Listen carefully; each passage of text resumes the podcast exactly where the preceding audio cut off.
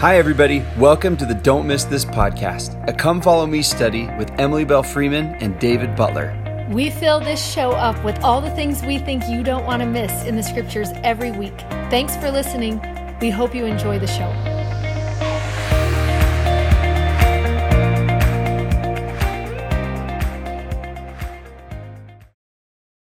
Hello, everybody. I'm David Butler. I'm Emily Freeman. Welcome. This is Don't Miss This. We're so excited y'all are here with us.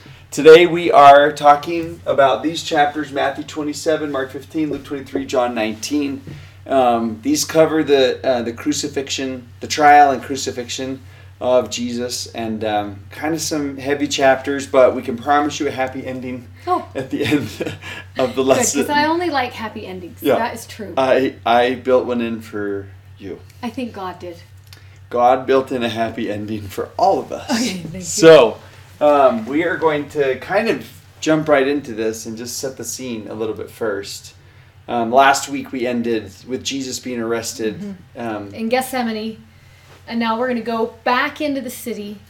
and we talked about a map last time, and you might Mm-hmm. again want to look about like where he's traveling. Keep in mind, Wednesday night he spends with his friends um, in Bethany. Probably the last night he sleeps in mortality. Thursday is the Passover, Last Supper. He's up all night. There's going to be the trial and all of those things the All whipping, the, the- scourging, all those things are going on. You now. know, and as you read it, like there's not much detail there, but remember that the Romans were masters of of torture. So it seems as if the gospel writers are reverently silent on the night that Jesus spends in their prison places. Um, and so that's all through. And then a couple illegal trials on Friday. You can follow that in the maps and just see where he is just marched all over the city, starting in the early hours of the morning. Um, interestingly, he's his crime that he's now punishable by death is um, sedition, right? That he's going to try and take over, claims himself the king. Um, that's what they're going to use with the Roman government. But in, in the Jewish courts, he's going to be accused of blasphemy um, for claiming that he is God. Um, that's what they're going to charge him on, ironically. So, We went through the whole trial scene, and there, all the trials, all that night, and there is just one part um, that stands out to us as one of our favorite parts of this really hard, hard night. I'm going to be in um, Mark 15, but Matthew, Mark, and Luke all talk about this part of the story. Um, it's when Jesus is with Pilate, and he's wanting to um, release him. He and he let's just talk about who Pilate is for a second. That Pilate is the kind of the governor over um, the way that the Roman Empire worked is they had all these territories that they were owned that were part of the empire, but they let them kind of govern themselves. But there was a Roman, you know, um, official in the government who was kind of put in that place to oversee that particular region. That's the way that the Roman Empire remained peaceful for so many years was they let them in the country kind of do their own thing. Um, so Pilate, who doesn't live in Jerusalem, he lives over on the coast, is in Jerusalem for the Passover feast because this is the hardest job in the whole Roman Empire because there is so much uprising against the Roman government that um, he has to be in Jerusalem for the festival feast to try and maintain some peace, you know, in there. And um, under Roman law and rule, um, the Jewish government was not allowed to execute a prisoner. They had to have Rome's blessing, Rome's like permission, and that's why they're bringing Jesus to Pilate, the Roman governor. And it's interesting because now we have Pilate with Jesus, and then we've got this crowd of people. Just imagine all of these people who are filling the streets um, right outside. And I think to myself, you remember we just barely talked about a few weeks ago the triumphal entry and all those same people who filled the streets and who were asking the question, Who is this? Who is this? And the people who were saying, This is Jesus. And now we're going to have probably those same people, right, are filling those same streets. And you have Pilate, and he looks out to all the people and he says in um, Mark 15, Verse 12 And Pilate answered and said unto them, What will ye then that I shall do unto him who you call the King of the Jews? And um, they cried out again, Crucify him. And then Pilate said unto them, Why? What evil hath he done? And I love just pausing at the at that question right there. And I just want you to think for a minute. Think over the past three years.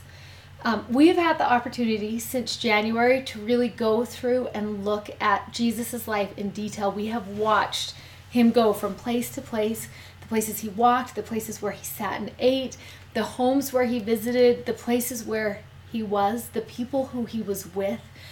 And I want you to think over the past three years if you had to put together a list of the evil he had done in those three years, what would be on your list?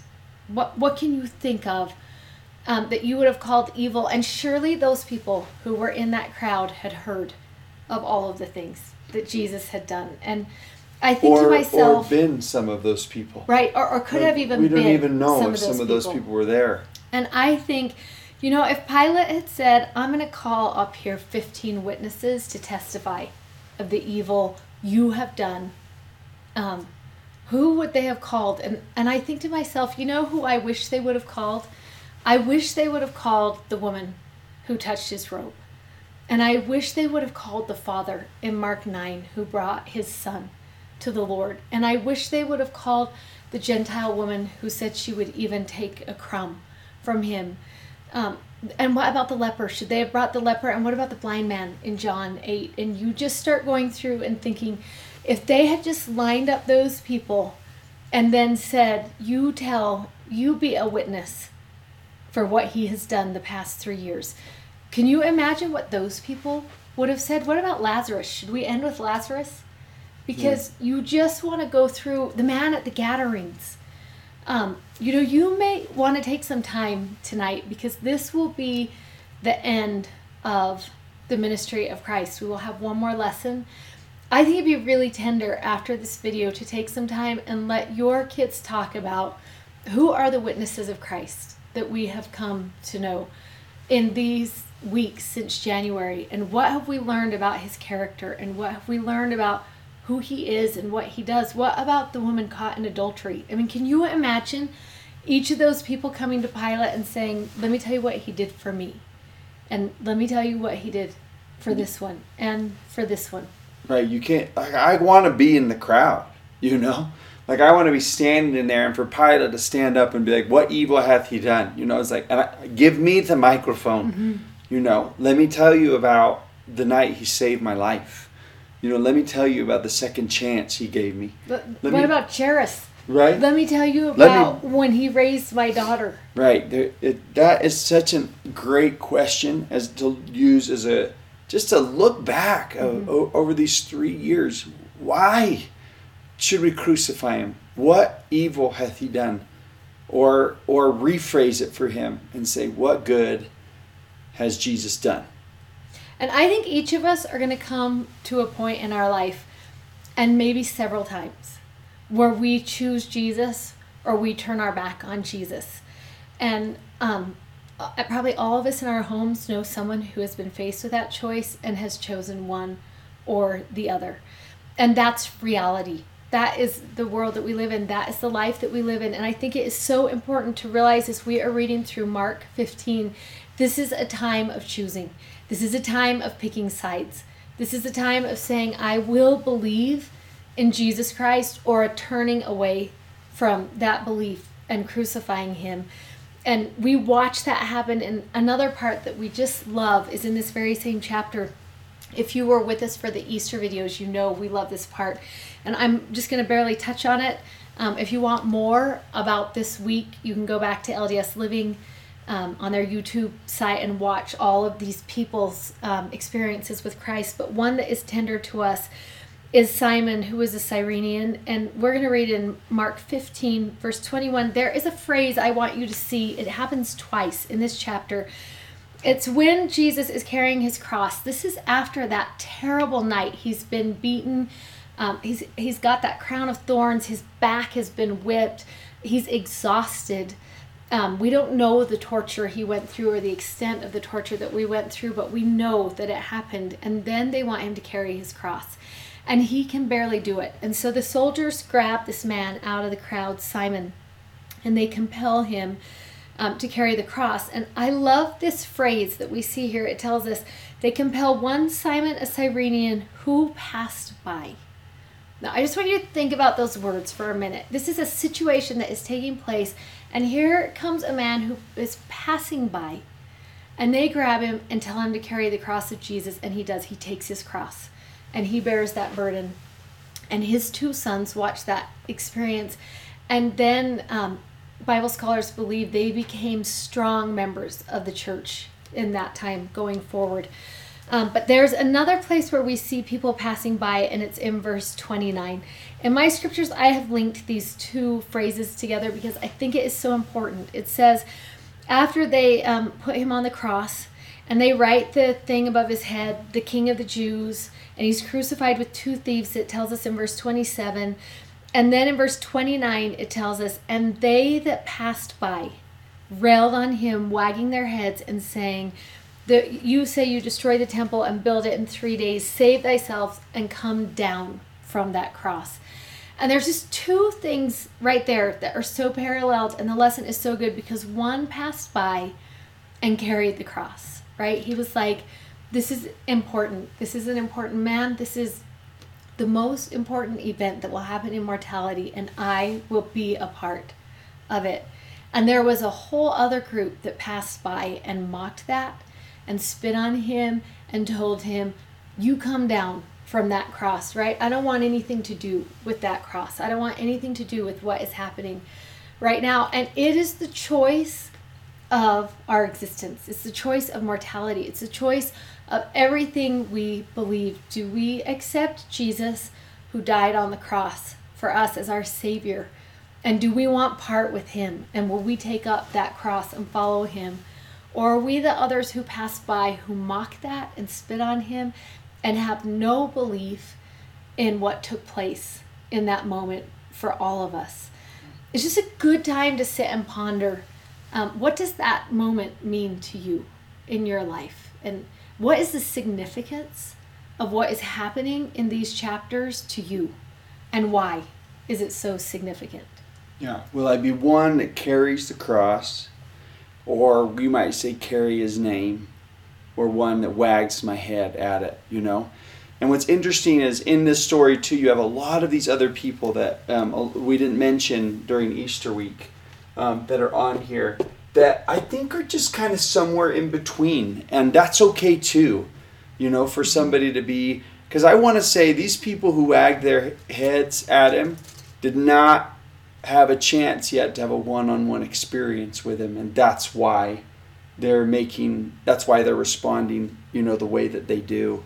Um, and but, you love that he's teaching up until the very end of his life right? He's giving people a chance to be a part. Simon joins at right. the very end. We're going to watch a centurion join at the very end. Um, there's going to be people up until the moment he dies that are gonna the thief on the cross, right? Right. It, right. Until the very last minute, he is meeting people where they are, and people who are choosing get to have that one-on-one experience. Simon carried the cross. Um, we love the centurion. Um, there's going to be a list of people that you can look at here that are just going to make statements that are, are letting you watch people decide what side of the line am I going to stand on. Or it's, rather, where on this journey am I? You yes. know, like where where do yep. I where do I fit? Yeah. What do I know of Christ? Um, you love um, just starting right in verse 26, and then you, we're going to go through Mark and Luke and some other places. Um, how the soldiers wrote right above the cross, the King of the Jews. So there is their statement of who he is, of what they. Well, believe. and remember they said he said the sign said you know. Yeah. No, remember the Jews wanted it to say that. Yes. But they're like, but this is his accusation about himself. So really, they're kind of saying he says he's the king of the Jews. Yeah. But we don't know. Yeah, which is what Pilate said. Also, right. you say this is who he is. Um, I love the centurion. Um, at the very end, after the vinegar is given and he cries and gives up the ghost. And in 38, the veil of the temple is going to rent in twain, and we're going to talk about that in a minute. And then in verse 39, and when the centurion which stood over against him saw that he so cried out and gave up the ghost, he said, Truly, this man was the Son of God. And you love that even at the very last moment, um, he's still having those one on one, he's leaving those impressions Yeah. with people. And I can't wait to find out the rest of that guy's story. Oh, I know. Don't you want Yes, to know I what do want to. Him to and guy? Malchus, Yeah. um, who lost the guy his ear. the ear. yeah, know. I want to know what happened to those guys. You have a thief on the cross. We'll talk about this. This is in Luke chapter 23, verse 41 and 42. One of them rails on him and says, If you're really God, then set me free, you know? And the other one says, He's done nothing wrong. And then actually asks him, you know, for forgiveness. Um, remember me when you come and when you go into your kingdom. And that's interesting that somewhere, either before the cross or hanging on it, that man realized this is a this is a king who will go into a kingdom and and knows that everyone else looks at him and you're like you're you you're the lowest criminal. The crucifixion was the worst form of punishment. It was for the lowest of criminals. But that thief looks at him in that lowest moment and still recognizes him as uh, as king. And we know? talked about this at Easter, but I am just so in love with this thought this year that Jesus was so good at meeting people where they were. And um, he met the woman at her well and the daughter of Jairus in her bedroom, and he's going to all those places. And I love, even at the very end, um, he meets that criminal where he is. He, he meets him on his cross. And Yeah. even up in those final hours when he is performing his, his most important work, he still focuses on the one. Yeah. You know, is there someone I can save right now? Okay, let me just stop what I'm doing for a minute and have this conversation. Because this is important. He met the criminal on his cross. Yeah. Um, and he and he really did meet him there, right? Because they he was on his own and he knew that experience, and he just keeps testifying. I'll meet you where you are. It doesn't matter how bad it is. It doesn't matter how dark it is. It doesn't matter how much it hurts. I'll meet you in that place. Right. Um, Pilate's wife, you get one spot of her in Matthew 27 where she just says to, to her husband, leave him alone. He's a ju- I had a dream about him and he's a just man. It's her only interaction with him. It's just interesting that she's just like, I just think he's a good person. So And you I love a you to woman's witness. I just love another woman's witness Right. on this. In the grouping. And then I forgot him on the paper, and he's my best one. Um, Barabbas, who's in Luke 23. So there was a tradition, um, a, a kind of a deal between the Roman government and the Jewish nation that at the time of Passover, they would release a prisoner. So um, Pilate does a couple of things to try and like appease the crowd. One of them is he has Jesus whipped 39 times, one short of 40. There was a belief that at 40 somebody would die and um, hoping that um, him in his just beaten and bruised state that the people would have compassion on him. That's when he says behold the man. Or in other words like look at him. Can't you just let that be? You know? Um, and and then that doesn't work. And one of the things he tries to do is uh, he brings out the worst prisoner that they have. He's a murderer and a traitor to the country and he brings him out and his name is barabbas and he says and he lines him up against jesus. And he says which one of these should i release? And barabbas is uh like a man you do not want on the streets of jerusalem. He is a thug. He is a lowlife right? And the people cry and ask for barabbas to be released instead of jesus you know? And you look at that and you read the story and you're like put barabbas back in chains you know? Put him back in jail uh, he should be crucified for his crimes. He's the one who's deserving of it you know? Yeah. that's who i would be yelling you know to put onto the cross. He's the one who's most deserving of it. A kidnapper a murderer don't bring him back onto the streets right? Until you realize and interesting his name barabbas means son of the father. Isn't that interesting name? Yes. um, but he, uh, when we read that part of the story, we realize wait a second, I'm Barabbas. Jesus is going to take the reason my chains are going to be broken is because he is going to take the place on the cross instead of me. Right? All of us are Barabbas. We will be set sons of the free. Father, sons of the daughters of the Father, Father. set free because Jesus, right? Jesus will be treated the way Barabbas should have been treated so that all of us can be treated like Jesus, Mm. right? And, and that we're it's a substitution scene right there in the middle of that. Well, none of that works, as you know, and Pilate washes his hands, which was a symbol of I, I, have nothing to do this. Elder Maxwell said his hands were never more dirty than the moment that he washed them. But he hands him over and, and he's taken to Calvary or Golgotha. That's the Greek and Hebrew word, both mean place of the skull. Um, just so you know, you could run from Calvary to the tomb in about 30 seconds. Like they're really, mm-hmm. really close. The east, the the tomb that he's buried in, they're really close to each other. And he's taken up onto this hill for crucifixion. I mentioned this earlier that the Romans were masters of, of torture, and they had just developed this awful way of treating uh, their worst prisoners in the most painful and, and, embarrassing way, you know, that they could. A lot of times there's um, these pictures of crosses that are really high up in the air, and historically they probably would have only been about six inches off of the ground. That way they're just eye level with people. People could throw things at them or accuse them of things or, or spit on them. But Jesus was nailed to the cross, as, as you know. And uh, right in the middle of the hands are where all the nerves congregate. Um, and it just would have been so painful um, in your hands and in the nerves in your feet. Oftentimes, a nail was put into the wrist um, to prevent them from uh, ripping their hand out because of the pain. Um, but because of the nail going through the nerves in the feet, that pain uh, was so painful they would um, not want to press on their feet, so they would hang and when they would hang, their lung cavity would collapse and they couldn't breathe. And the only way to breathe was to push off of their feet to open their lung cavity.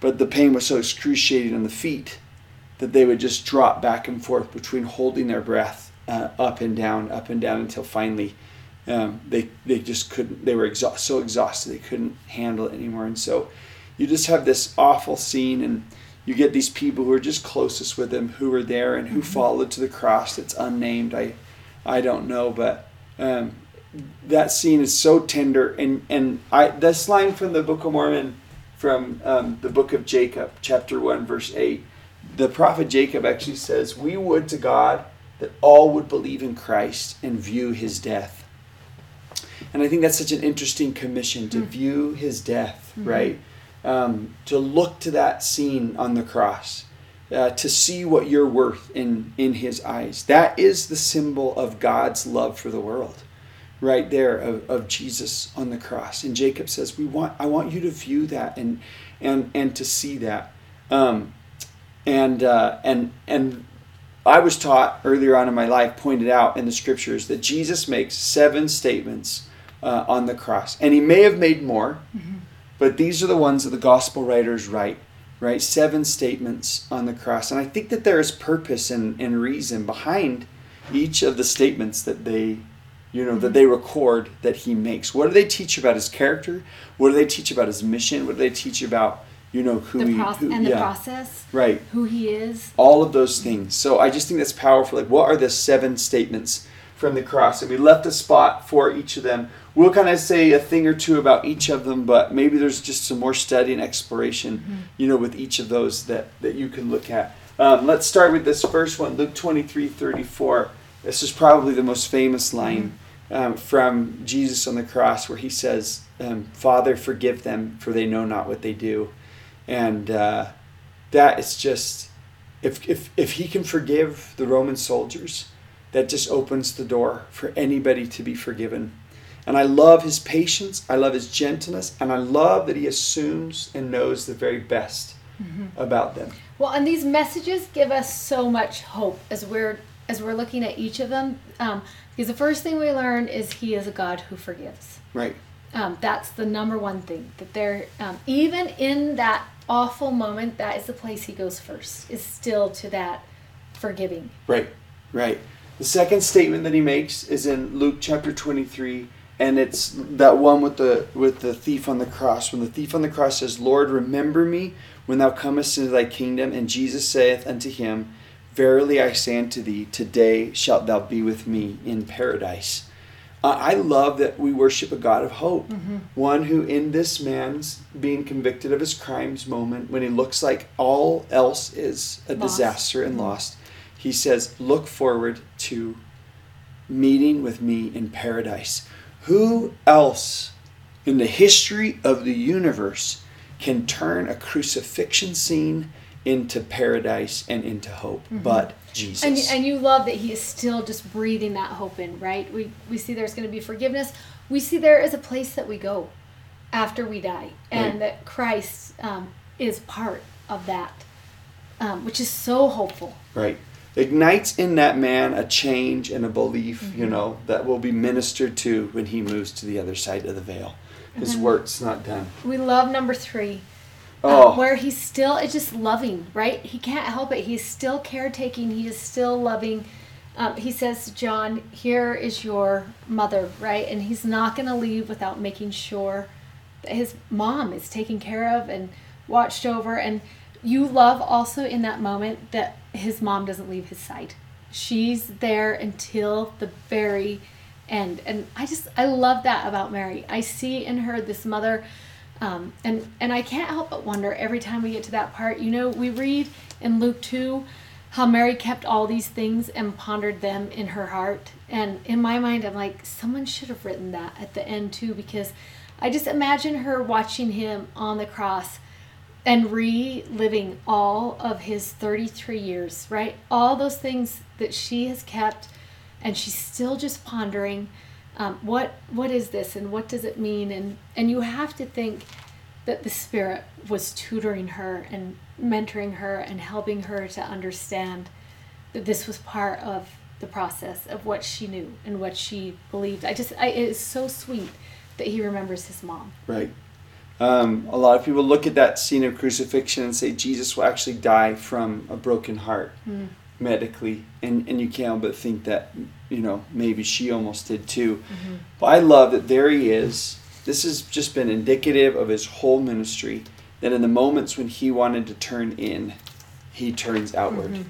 This is a moment when he should wallow in his own yeah pain and pity. He literally is suffocating, and and he still finds a way to have compassion. Um, there is a fantastic talk from Elder Bednar. We'll link it in the newsletter. But at the beginning of it, he quotes this line from Elder Maxwell, and he says, um, "Without the character of Christ, there would have been no atonement of Christ." That only that type of person who's able to turn outward when everything else screams to turn inward. And you see that when he's just like dying and thinks, someone's got to take care of my mom. And what's interesting is it's just for that moment because he knows I'm coming back in three Yeah. days. But to heal a broken heart in that moment, he still Yeah. reaches out for. good. Um, the fourth one is um, um, from Mark fifteen thirty four. It's in other spots too. We get it in, I think it's in Mark where it's in Aramaic, you know, Eli, Eli, Lama Sabachthani, which means, My God, my God, why hast thou forsaken me? And we kind of learn in, in this place um, what Jesus came to do, to descend below all things, even to the point where he would be out of, without the presence of the Father. And I've often always thought about this scene too. It kind of describes what he was paying the price of. What is the penalty of sin? Um, well, it's the spiritual death, which is separation from God. So it seems like in this moment, Jesus is suffering the penalty of Yep, and knew what that separation would from feel God. like. Right. yep Yeah. understood it experienced it Yeah, which kind of I think is linked to this one, um, number five in John nineteen twenty eight, which where he says, "I thirst." Uh, literally, I think he is thirsty. Um, the the one who created water on day 2 has none at that moment. But I also think there's that psalm where it says, "Like a deer pants for Yeah. water, so I, you know, yearn for you know for God." So right after God, why have you forsaken me? He says, I, I thirst, almost like I need his presence. It's like water to the soul. And it's important, this, my God, my God, why hast thou forsaken me, is actually the starting line of a psalm um, that they would have known. Um, and I think it's 22. I should have It's looked it up. 22. I'm Um, almost positive. Yeah, it's go 22. there. Psalm 22. I don't have my Bible with me, but um, it's interesting because it they would have known exactly what he was quoting. They would have known the scriptures well enough. The Psalms for them were like the hymns for us. So um, if I started Yeah. singing the first line of a hymn, you could probably finish all the way to the end. And it's a psalm that is going to say um, at the end, it's going to talk about how you um, they cast lots for his clothing. Um, they part my garments among them. They cast lots upon my vesture. Um, and then he's going to say at the very end, and I love this part um, they shall come and shall declare his righteousness unto a people that shall be born, that he hath done this. Mm. And and what is it? It's this that he, that he had died on the cross. And as soon as he started that phrase, they would have known immediately he had come. They had they they had cast lots, right? They had done to his garments. And you go through there, you'll see a lot of things they those who knew the scriptures well would have known. And I love that it ends with those five words that he hath done this. Yeah. Um, it's just so symbolic. I love also when we read about I thirst in um, our number five that, that's going to be in John 19 29. This is so interesting and so good because it talks about that they give him vinegar on a sponge, and in order to get it up to him, they use hyssop um, which was um, something that was used at the Passover, and it was used for purification. Um, so, so symbolic again of bringing that Passover back into these last final minutes. Um, that um, it was that purification process and had to do with sacrifice. And again, we just see that symbolism taking place of, of what he's come to do, Yeah. right? Remember, these statements on the cross are teaching who he is and what he's come um, to do.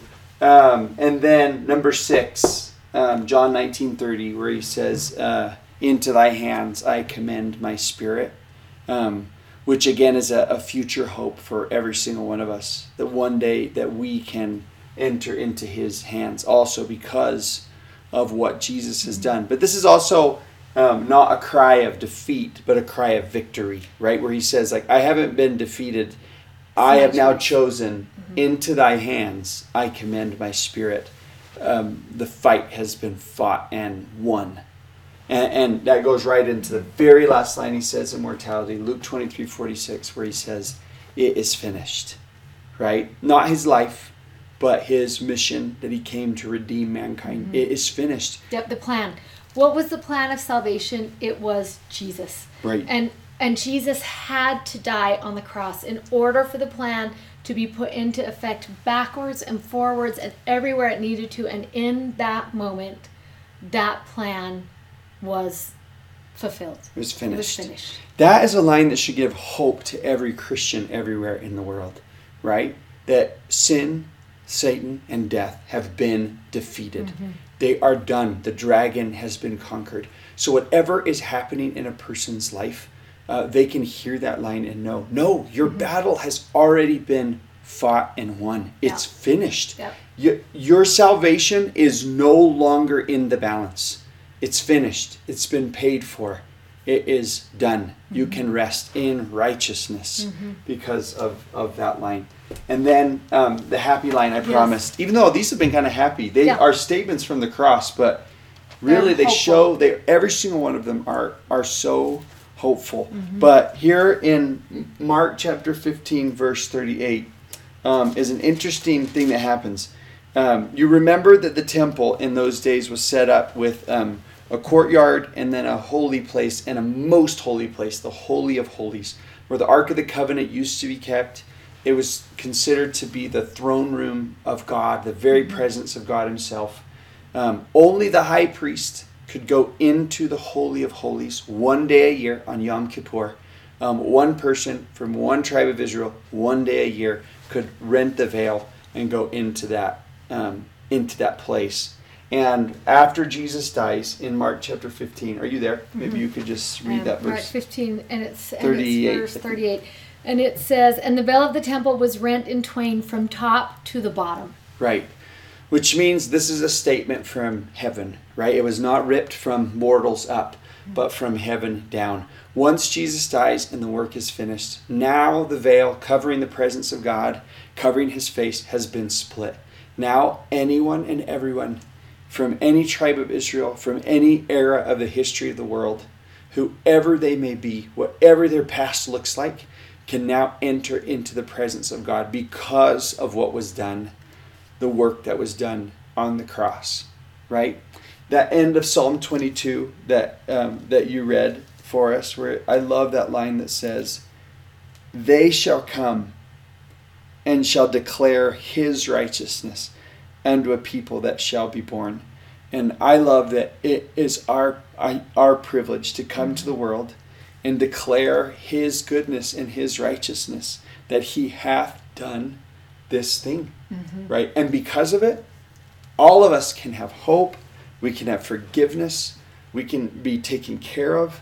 Um, we can find paradise in, in our in our awful places. We can overcome what seems unable to overcome. It's just it is hope in the darkness. Right. And so much goodness. How who else and how else could there be so much hope in one of the most awful scenes in history except it be with Jesus, right? Mm-hmm. And and he's here. He's um, among us. He is Emmanuel. God is uh, uh is with, with us. us. His presence is here. That's the story of of Christianity mm-hmm. is that Jesus finished the work, our salvation on the cross. Yeah, so, so good. Okay, see you next week. This audio was taken from a YouTube video from our YouTube channel. You can find us on YouTube at Don't Miss This. Also, sign up for our newsletter at don'tmissthisstudy.com and you can follow us on Instagram at Emily Belle Freeman and at Mr. Dave Butler. Thanks for listening. Bye.